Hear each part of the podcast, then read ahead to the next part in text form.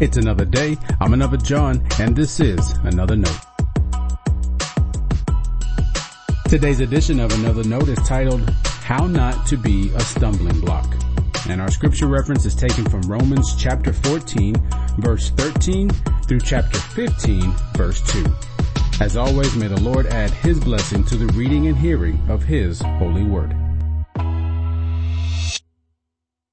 Would you put a boulder in front of a blind person to make them fall? I know most of you and don't believe you would. Even those of you I don't know, I assume that isn't anything you would do. You wouldn't put anything in front of someone who can't see. Who would?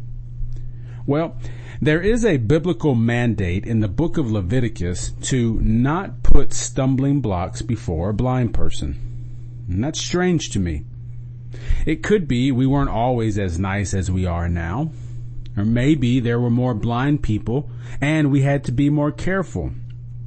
I say it's strange because it's biblical. I can't imagine anyone who cares about faith wanting to do anything harmful to anyone else like that.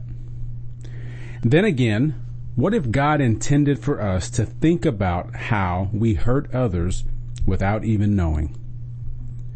Leviticus 19 gives us the first no stumbling block rule. Commentators have long offered various ways we might put stumbling blocks before people, literally and figuratively.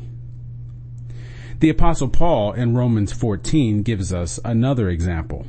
He says, let us therefore no longer pass judgment on one another, but resolve instead never to put a stumbling block or hindrance in the way of another.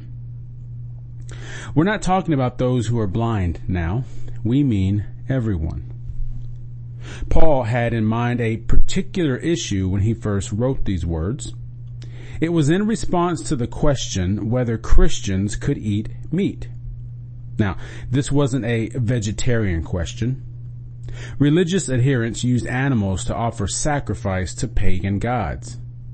They would not use the entire animal, and after the animal was burned, the leftover meat would be sold. So the question was whether Christians could eat meat used in pagan sacrifice. As you might imagine, this was a hot button issue. Paul was a meat eater. He believed that nothing is unclean in itself. You would find Paul at the market buying the meat in question. His larger point was to care for those who might stumble because of this issue. In other words, if someone else thought it was wrong to eat meat, it was wrong for them. Someone like Paul should not criticize or judge them because of their opinion. Moreover, if you know someone else thinks the meat is an issue, you shouldn't dangle your new recipe in front of them. In so doing, you'd be a stumbling block for them. Of course, there are many other ways we can be stumbling blocks. I've gone through all the conversations. Should Christians wear earrings? watch TV, get tattoos, and dress up for church. What about music? I've long said the church was okay to lose an entire generation to faith simply because we didn't like their music. Stumbling blocks. It all feels like the same kind of conversation Paul had.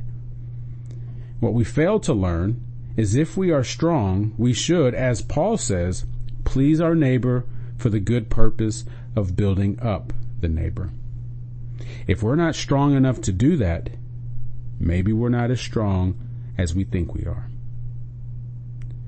There's an easy way to live into all this, a way to learn how not to be a stumbling block. Go back to the verse from Leviticus. I won't explain it all. I'll recite the passage and you prayerfully consider what you need to do. You shall not revile the deaf or put a stumbling block before the blind. You shall fear your God. I am the Lord. Stay blessed.